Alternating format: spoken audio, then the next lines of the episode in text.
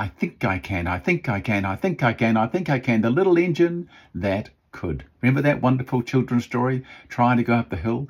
I was watching recently somebody driving a steam train, if it's called driving, and I thought she just opened the throttle and off it would go and the steam would run. But this person was on a slight incline, very slight, with some passengers on on a vintage train ride, and they were trying not to have the wheels slipping because brake power release the valve.